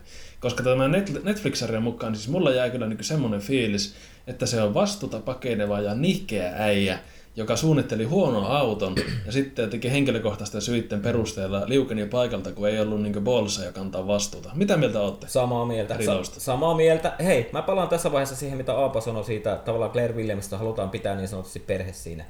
Ei, ei, mun mielestä Williamsia ei tarvitse niin kuin potkia pois tallin parista, mutta niiden pitää älytä palkata itseään, itseään pätevämpiä ihmisiä noihin johtotehtäviin. Kyllä. Että kyllä. tavallaan, kun se, mä palaan siihen Drive to Survive-sarjaan sen verran, että siellä oli auton julkistustilaisuus tai joku suunnittelu, oliko se tehtaalla vai missä, niin tämä on tämä Claire Williams ihan, niinku, ihan mehuna on niinku josta auton peileistä. Jumalauta, ja te, te, testit, testit, alkaa, testit alkaa, niin ei saa autoa radalle. Tämä yksi on vaan, että kun on meillä niin nätit peilit. Ei vittu. Siis siinä vaiheessa, mulla ihan oikeasti, mulla siinä vaiheessa, siinä vaiheessa mulla leikkasi niin kiinni, että niin, kuin, niin pitkään kun toi nainen on tuolla niin, niin tota, ei, ei tää, ei tää Williams, tää, tää, tää tulee olemaan tuolla pohja, pohjasakissa aivan taatusti. Joo. Mutta tavallaan tuohon Päri Louhun, äh, siis ton, ton perusteella, mikä se tarina on annettu, tai annettiin Drive to Survive perusteella, niin tota, joo, sen perusteella mä sanoisin, että olen samaa mieltä sun kanssa, mutta sitten taas se, että mitä siellä kulisseissa on ihan oikeasti tapahtunut. No näinpä. Että Teemu on tässä nyt keuhkunut Claire Williamsista kyllä niin kuin koko vuoden eestä jo, ainakin seuraava kuukauden eestä jo ihan tarpeeksi. Mutta tota, just se, että entä jos Paddy Lovilla oli ihan samanlaiset fiilikset kuin Teemulla tällä hetkellä siellä Helsingin päässä. Niin. Et entä, jos, niin kun, entä jos Paddy Love koki sen, että ei, ei tämä vittu ole menossa mihinkään suuntaan, jos täällä hoidetaan hommat tällä tavalla. Niin, että tavallaan ei saada autoa, kun testit alkaa, niin ei saada autoa edes radalle. Niin, mm. niin en mä tiedä, jaksaako tuommoinen sitten niin sanotusti F1, F1 nyt ei, tavallaan niin kuin F1-veteraani, niin jaksaako se katsoa sitä vai ajatteleeko että okei, mä lähden huvilalle ottaa aurinkoa. Että vittu, pitäkää mm. tää friikkisirkukset. Hei, hei vielä. Tässä on muuten kiroiluennätys rikottu oh, tässä jaksossa. Se on tätä, tätä, tätä, täytyy vähentää, mutta tämä on nyt jotenkin, kun ei ole enää kukaan kotonakaan koputtamassa olkapäähän joka kirosana kohdalla, niin tämä on nyt lähtenyt ihan lapasessa. Hei, yksi pointti Williamsin sponsorihommista ja siitä aasisiltana tähän kanadal- kanadalaisherraan, joka sillä ajelee, niin Williamshan otti taas yhden sponsoritakaisen, kun Rexona lähti tuota, sponsoroimasta, mutta tuota, ehkä se nyt paikkaa vähän, että sinne ollaan saatu tämä Niki Latifi tänne, siis se on isoniskainen kaveri ja se on ainoa mitä mä sitä tiedän. Siis se niska on aivan hervottoman kokoinen. Oletteko kiinnittänyt huomiota? Siis Olen, se on, olen. si- Sen pitäisi melkein pienentää sitä niskaa. Se on vain turhaa lisäpainoa siihen autoon. Hei, hei, Mutta hei siis- siis... mun on nyt pakko sanoa, että kun Rexona lähti pois, niin nyt ne haiseekin jo saatana pahalle, että ei jumala. Toi oli huono. ei, ei Joo, mä, mä, mä repeilen tämän, mutta ihan oikeasti, niin kun, tiedättekö, kun Williams ja FX oli lentokentällä, niin sinne ei kukaan samassa jonossa. Otas nyt ne päikkää. No sorry. Mutta siis Latifi, niin mä oon sitä sen verran on perannut sitä, että niin on ajellut karting-sarjoissa 08-2011 ja sitten ajanut Italia Formula 3-sarjassa ja voi jopa voittanutkin siellä ja lopputuloksessa ollut seitsemäs. Mutta sitten niin kuin sanotaan, että niin kuin Formula 2, 2, 2 sarjassa niin ei ole kummosia tuloksia. Oikeastaan se kaus 17, kun ajoi ensimmäisen kauden, niin silloin oli viides. Mutta sitten taas niin viime kausi ollut tosi, tosi huono suorittamista. No okei, on siellä yksi voitto, mutta muuten on ollut sanotaanko sinne keski, keskimäärin kymmenennen sijaan paikkeille ja ollutkin loppupisteessä yhdeksäs. Että Mulla on oikeastaan niin Latifin suhteen yksi toive. Ainoastaan yksi ja se riittää mulle. Kunhan Latifi ei ole yhtä huono kuski kuin Strolli, niin meillä on asiat ihan hyvin. Koska maksukuskeista me ei päästä eroon, mutta Strollista me halutaan eroon. Joo, mutta mennään nyt sen verran, että Russell on mun mielestä se on hyvä poika ajamaan autoa. On, on, tykkään itse. No F2-mestari voitti Leclerkin, niin Kyllä, näin kyllä. Ja joku jo tuossa niinku, ei kun... En mä muista. Ma- mestari se oli ainakin jo. oli, Oliko oli mutta joku, joku tuossa Eikö Norrisi oli toinen? Joo, Norris joo. oli. Joku tuossa mainitsikin jo, että tota niin, Mersun junioriohjelmassa ja kyllähän sieltä niin kuin vähän on kautta rantain kuulunut. Kato, kun nyt ne päästi tuon Okoninkin menemään, että tavallaan niin kuin, nyt Mersu laskee niin kuin kortit tavallaan Russellin varaa. Että, Kyllä. Joo. että tota niin, nyt kai me on nämä tallit käsitelty ja edelleen olen pahoillani kiroilusta, mutta ei voi mitään. Toi Williams on vaan, se on niinku rutto mulle. Että. Se, se on sun henkilökohtainen Lance Stroll. On, on. Siis mä en tiedä mitään pahempaa yhdistelmää kuin se, että jos Lance Stroll menisi ajamaan Williamsille. Sitten sit, sit, sit olisi niinku, että vo- vois viheltää itsensä ulos tästä No. sarjasta. Onhan se on käynyt jo toteen ja oli podiumillakin silloin. Kyllä, kyllä. Niin, Tuli mutta, Teemun raskaimmat vuodet. joo, mutta se oli, se oli silloin Valtteri tallikaverina. mutta puhutaan, että sillä, silloin... Eihän ole. Ei ollut. Mitä sä höpit? Eihän se Valtterin tallikaveri. Oliko se Massa? Kenen se- Massa, massa. Joo. Niin, sen piti olla Valtterin tallikaverina, mutta kun Roosberg lopetti, Valtteri lähti ja Massa tuli sitten takaisin. Kyllä. Joo, joo. Näin se meni. Hei, nyt me lyötiin tallit pakettiin ja luvataan kuulijoille tässä vaiheessa, että ei enää kauaa, ei hätää, kohta pääsette tota, mihin ikinä olittekaan menossa. Tota, mulla on sellainen asia nyt teille molemmille, että nyt ajetaan ennätykselliset 22 kisaa. Kyllä. Meillä on siellä Vietnami, meillä on siellä Hollanti ja taitaa olla that's it. Kiinaskin Mutta ihan, Niin, anteeksi, Kiina on Kiina on peruttu. Niin. Joo, ei, anteeksi, joo, totta. Mm. Mutta mä haluaisin vähän kuulla teiltä Vietnamista ja Hollannista. Uudet radat. Aloita Aapo sinä. Siis rehellisyyden nimissä mä en Vietnamiin en ole niin hirveästi perehtynyt. Siis hyvältähän se vaikuttaa. Ja ei ole sille negatiivista, mutta siis se Sandvortin rata, vai miten se pitäisi sanoa, siis siinä on sitä fiilistä. Siis on sitä vähän niin semmoista ovaalibankingia ja se flow siinä radassa, kun sitä onboard-kuvaa nähdään, niin se on ihan mieletön. Siis vähän pelkään, että se on ehkä tällä, tällä kaudella vielä vähän vaikea seurata, mutta jos niin tulevilla kausilla nyt tämä autojen seuraaminen helpottuu niin aivan huomattavasti, niin se tulee olemaan niin todella hieno kilpailu. Näin mä niin ootan. Siis vanhan liiton rata, missä on seinät ja kaikki lähellä, niin sinne ripaus vettä, niin ai että saahan kyllä kunnon mähinät aikaan. Sitä mä kyllä ootan, Hollannin GP. Kyllä, siis Hollannin GP, sehän loppuun myyty heti ja siis sehän on niin loppuun myyty jo ja joku jossain, oliko se podcasti vai oliko mä joku uutisen, niin joku jutteli, että käytännössä miljoona ihmistä oli tavoitellut niitä lippuja. Se on sairasta jo. Oh, mutta tota niin, on siis, kuten Aapo sanoi, hieno rata, semmoinen niin sanottu vanha aja, hyvä rata, mutta ei siellä mitään ohittamisen juhlaa nähdä, että se nyt on selvää, kun sitä katsoo sitä rataa. Ei, nyky, nykysäännöllä, nykysäännöllä ei nähdä, mutta ehkä tulevilla kausilla, kun autot pystyy oikeasti seurata niissä kovan niin niissä flown mutkissa, kun niitä korkeusvaihteluja ja muuta, niin ehkä se, siis parhaimmillaan tämä ohitusfilosofiahan muuttuu näiden uusien sääntöjen muuta, että, myötä, että kun nykyisin on melkein se, että pitkään suoran päässä jarrutetaan ohi, mutta jos ne oikeasti pystyisi jatkossa seuraamaan oikeasti lähellä, niin silloin niitä ohituspaikkoja tulisi niin aivan ihan eri tavalla niin aivan uusissa kohdissa rataan. Ja mä kyllä nyt niin toivon ja, ja pidän sormia ristissä, että nämä uudet säännöt niin on, olisi niin onnistunut. Joo, ja sitten niin mitä, missä mennään vielä Vietnamin rataan, niin mulla tulee siitä mieleen niin tyyli ehkä rataprofilta Sotsi. On pitkiä suoria ja siellä päässä on nyt 180 Ja sitten on haittu tavallaan siihen oliko ensimmäinen, sek- ensimmäinen sektori taitaa olla, niin siinä on sitä mutkayhdistelmä oikea vasen, oikea vasen. Nopeita mutkia ja sitten on pitkiä suoria, muutama 90 ja sitten on 180 kolme kappaletta. Että tavallaan niin kuin, on varmaan ihan hyviä kisoja varmaan saa, että siellä on taas sitä ohittamista, mutta tota niin, en sitten tiedä, onko tämä nyt Mil, siis suuremmalla innolla mä otan sen Zandvoortin vastaan kuin Vietnamin GP. Joo, mulla on vähän sama. Toi, ja Vietnami on jäänyt tosi niin kuin vähälle huomiolle. Ja siis ihan sama mullakin henkilökohtaisesti. En mä niin kuin Vietnamia ole sen enempää ajatellut. Ja ainoastaan niin kuin ne, mitä mä oon nähnyt, ne jostain autosimulaattoreista, kun ihmiset on luonut sen radan ihan tyhjästä. Et siinä on niin kuin mun kokemusta Vietnamista. Ei siis ihan hyvälle näyttää, ei, ei siinä mitään. Mutta nimenomaan toi Hollanti, että kun viimeksi eilen justiinsa painelin tuossa Assetto Corsalla omalla Xboxilla Hollannin rataa läpi vuoden 2015 Ferrarilla, niin jumalauta siinä on niin kuin sitä jotain. Nimenomaan Aapo, Aapo sanoi sen sanan, mitä mä oon miettinyt, että mikä siinä on, mutta se on se flow. Se Et on. Niin kuin, jo, ohituksia ei välttämättä nyt vielä tänä vuonna nähdä, ja ehkä silleen niin kuin kilpailuna voi olla pieni pannukakku, ellei sitten saada sadetta, sadetta paikan päälle, mutta niin kuin ratana ihan, ihan oli, oli jo ennen sitä, kun tämä päätös tästä F1 tuli ja ajelle noita simulaattoreita, niin tota, oli jo silloin yksi suosikkiratoja ajaa ja nyt kun saadaan se vielä sirkukseen mukaan. Niin ja on varmaan sille FX, FX kuljettajalle, kun miettii, niin varmaan se on siinä aika-ajoissa Q3, niin siinä ihan kevyellä autolla, uusilla renkailla, niin on varmaan makerata vetää limitillä. On, on varmasti. Mutta sitten taas kun lyödään tankki täyteen ja ruvetaan säästää renkaita, niin sittenhän se on semmoista köröttelyä. se on sitä ajelua. Niin. Kyllä. Mutta, mutta onko mitään muita nostoja tulevasta kaudesta? Mua, mua, mä haluan itse, vai oliko teillä jotain nostoja?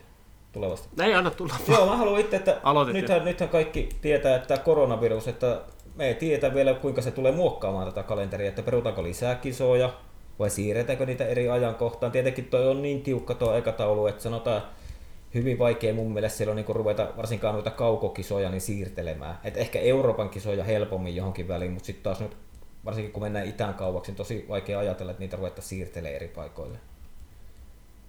Joo, en, en mä usko, että niitä, niitä lähdetään siirtelemään sen, sen, sen niin suuremmin, että jos tulee perutuksia, niin sitten peruta ja ajetaan pienempi kausi.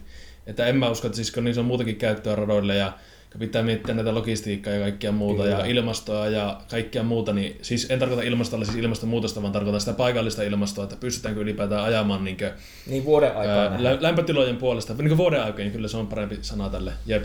Niin tota, en, en usko, että tullaan niin kuin, näkemään mitään silleen, niin kuin, uudelleenjärjestelyjä, mutta että ihan mielenkiintoista nähdä, että mihin tämä menee, mutta onhan tämä aika turhaa härdeliä, että tämä, vaikka tämä Bahraini tyhjille katsomoille, niin Bahrain on niin pikkuinen maalentti, että sillä ei mitään merkitystä, että tuleeko se korona sen F1-sirkuksen mukana vai tuleeko se yhden Saudin mukana, joka sinne ajaa viikonlopuksi Bahrainin puolelle. Se on niin pieni maa, että jos se sinne tulee, niin se on joka tapauksessa koko maa on siinä koronassa sitten. Niin aivan turhaa niin minun mielestä ainakin. Kyllä. Joo. Eihän siellä Bahrainissa muutenkaan ole, kun se hallitsijaperhe katsomassa, niin se on ihan se ja sama. niin, ei, siis tää, tää ei oikeastaan muuttanut tilannetta mihinkään. Ei, ei. Mutta tota, niin, onko mitä, mitä muuta? Mitä Australia? Kuka siellä voittaa? Heittäkää jotain. No sehän jää nähtäväksi. Mä, mä en sano nyt tässä vaiheessa enää mitään. Mutta tota, toivo totta kai, että siellä punainen on kärjessä numerolla 16. Sen jälkeen sitten seuraa numero 77. Ja tota, toivotaan myöskin, että Ricardo saisi nyt vihdoinkin Australiassa tota, nimenomaan Renaultilla, niin saisi se hyvä. Niin, pääs, pääsis, viime, viime, kerralla jäi vähän lyhyeksi. Niin, pääsisi edes maaliin, koska... Niin, no pääsisi edes maaliin. niin, koska taisi olla monta kertaa Red Bullillakin, että matka jäi kesken niin sanotusti. Mutta se... kun alla on Renault, niin pidetään toiveet alhaalla. Jep, ja se on muuten itse asfaltoitu se, mihin se viime vuonna se Ricardo jysäytti se etusiipensä, se ruohopatti siinä, Joo. niin se on veitty asfalti, asfaltiksi nyt. Okei, joo. Ehkä tämä Ricardo Australia kirous saataisiin murrettua, mutta tota, Ricardo, tulos- Ricardo, tulo- Ricardo, Ricardo valitsee vaan toisen laidan sitten seuraavassa startissa. Kyllä, kyllä. Mutta hei näistä tulosveikkauksista, niin edelleen on tämä podcastin tämä sinivalkoiset lasit päässä oleva tyyppi ja toivon, että numero 77 siellä edelleen, edelleen kärjessä on ja nähdään sitten podium-seremonioissa kuppi kahvia ja uusi Tiffany rakas siinähän se olisi. Mä, mä niinku oksennan jo valmiiksi tolle näylle. Teemu, Teemu mä heitin, heitin tämän kommentin niin sua, sua ajatellen, kun sä et ole hirveästi lämmennyt tälle Bottaksen parisuuden hommille. Ei siis, se on loistavaa rakkautta, pitää ihmiset olla aina, mutta niinku Bottaksen someprofiili, mä oon niinku meinannut tyyliin painaa kaikissa somekanavissa sille unfollow, kun ei ole mitään muuta kuin kaveri istuu polkupyörän selässä ja juo kahvia, niin oho. Teemu, No. Teemu, minkä takia sä et tee sitä? Helvetin hyvä kysymys. Niin, mä aloin vaan pohtimaan, kun ei ole siis ensimmäinen kerta, tää me tiedettiin Apon kanssa tasan tarkkaan, Apohan ihan vaan pisti pienen provon ilmoille, Kyllä. mutta tota, Teemun teksti tähän Pottaksen uuteen somekäyttäytymiseen on ollut kohtalaisen värikästä Kyllä. aikoina, Niin. tuolla meidän WhatsApp-keskustelussa. Paino kelvotonta. No, mutta sano, sanotaanko näin, että jos oma elämä menee päin helvettiä, niin ehkä sit niinku, se sattuu vielä kauheammin, kun toisella on onnea ja istuu vaan polkupyörän selässä ja polkee yötkin, mutta joo, en tiedä. Mutta hei, me, mennä, Oi, oi, mennään, oi. mennään nyt siihen. Mä kerron teille, että Lewis Hamilton voittaa, Max Verstappen on toinen ja Valtteri Bottas kolmas. Ferrarit jää kokonaan podiumin ulkopuolelle, heti kättelyssä. Kyllä, kyllä. Mer- Mersu, Mersu on vahva, mutta Verstappen saa lyötyä vähän kiilaa siihen väliin ja sitten Ferrarilla ei vaan ihan kyyti riitä. Mutta muistetaan myös se, että ehkä ei kannata liian pitkälle meneviä johtopäätöksiä nyt tehdä tulevan viikonlopun kannalta, koska on kyseessä kuitenkin katurata ja sitten ruvetaan vasta enemmän niitä voimasuhteita lukihtamaan, kun mennään oikeasti näille moottoriradoille. Kyllä, ja siis tämä on muutenkin, Australian GP on muodostunut tässä vuosien varrella sellaiseksi pakolliseksi pahaksi, että saadaan kausi käyntiin, kaikki on innoissaan, ihan sama onko se kisa millainen, ja sitä aletaan oikeastaan ajan kilpaa. Kyllä. Siis äh, minun mielestä siis Melbourne saisi heittää pois. Siis puitteet ja se koko kaupunki, se Melbournein kaupunki on kyllä upea, mutta niinkö, ei se näillä nykyään F1-autoilla on niinkö, ei mistä kotoisin se rata. Se on ihan kiva niinkö, vetää sitä aikaa jo kierros silleen, niinkö, jos itse F1-pelejä pelaa ja muuta, mutta ei siinä niinkö, oikeastaan mitään muuta, muuta niinkö, jännää ole. Että, eikä se, se voisi oikeasti korvata jollakin, jollakin muulla. En tiedä, olisiko Adelaide tai joku yhtään parempi, mutta kyllä niinkö, en, en, en panisi pahaksi, jos Melbourne lähtisi. Joo, mutta si- Mä oon ihan täysin samaa mieltä. Mutta Australia on kuitenkin hemmetin kova autourheilumaa. Siis siellähän, jos en tiedä miten tarkkaan tiedätte, mutta siellä ajetaan tosi paljon tämmöisiä koppiautosarjoja niin radalla. Joo, näin on. Joo, kyllä. Ja siis en mä sitä sano, että Australia pitää heivata mihinkään, mutta nimenomaan Melbourne ja Albert Park, niin Kyllä. mm. siihen voisi ehkä jotain, jotain tuota muutosta tulla, mutta näillä mennään. Kuten sanottu, niin tämä on pakollinen paha. Kyllä. Ei siellä mitään, mitään unelmia kaikkien aikojen kisaa tulla näkemään, mutta saadaan ainakin nyt niinku oikeasti kausikäyntiä ja taas niinku se innostus nousemaan, niin kyllä se siitä sitten taas lähtee. Kyllä, kyllä. Ja tota niin, kyllähän meistä kaikki herää, taitaa olla seitsemän aikaan sunnuntai-aamuna, kun valot vaihtuu niin sanotusti, niin eiköhän me kaikki hereillä ollut. Jep, Mä ite- kuulen tästä... Itse Kuka- kyllä herään jo tuossa, itse herään kyllä tuossa jo torstai ja perjantai välisenä yönä kello kolme katsoa ekat harjoitukset, että se on näitä opiskelijan hyviä puolia, että aikataulut pystyy itse vähän määritellä, niin kyllä tulee katsottua ensimmäiset ja sekä toiset harjoitukset. Että Kyllä, siis sehän, se on ihan perinteinen, että ekat harkat pitää aina katsoa. kyllä. Okei, okay, no. Tota, mä sanon muutenkin tästä Seemoren lähetysajat nytten läpi, eli ensimmäiset vapaat harkat tosiaan silloin kolmelta torstai perjantai ja toiset vapaat sitten aamu seitsemältä perjantaina. Kolmannet vapaat harkat viideltä lauantai-aamuna ja tota, aika-ajat sitten kahdeksalta ja Seemoren lähetys alkaa seitsemältä. Ja osa kilpailu sunnuntaina 15.3. 70 sammuu valot aamulla. Kyllä. Lähetys alkaa kello 6. Mutta, Kyllä. mutta tota, ei mitään pojat. Olipa hyvä, että saatiin tämä F1-kausi avattua tässä. Kyllä. Se on muuten juurikin näin. Ja muistatko Teemu, meillä meni, oliko kaksi ja puoli tuntia viime kerralla. Nyt päästiin alle puoleen. kyllä, kyllä. Aapo on tullut positiivisia puolia tähän podcastiin. On, on. Kyllä. on, on. Aapo aina kertoo tavallaan ne samat asiat, mitä me kerrotaan, mutta Aapo kertoo ne vaan puolet nopeammin. Niin, eikä kinastele kaikista turhasta. Mutta mut oliko, tää oli hyvä startti ja tota, me varmaan palataan tuossa Australia ja Bahrainin välillä taas tota, näihin podcast-hommiin. Kyllä, Se on juurikin ehdottomasti. Lyödään tota lähetys nippuun, niin mä pääsen päiväunille. Hyvä, kiitos ja hei. Niitä sä tarvit kyllä. Hei, moi moi. Yes, moro.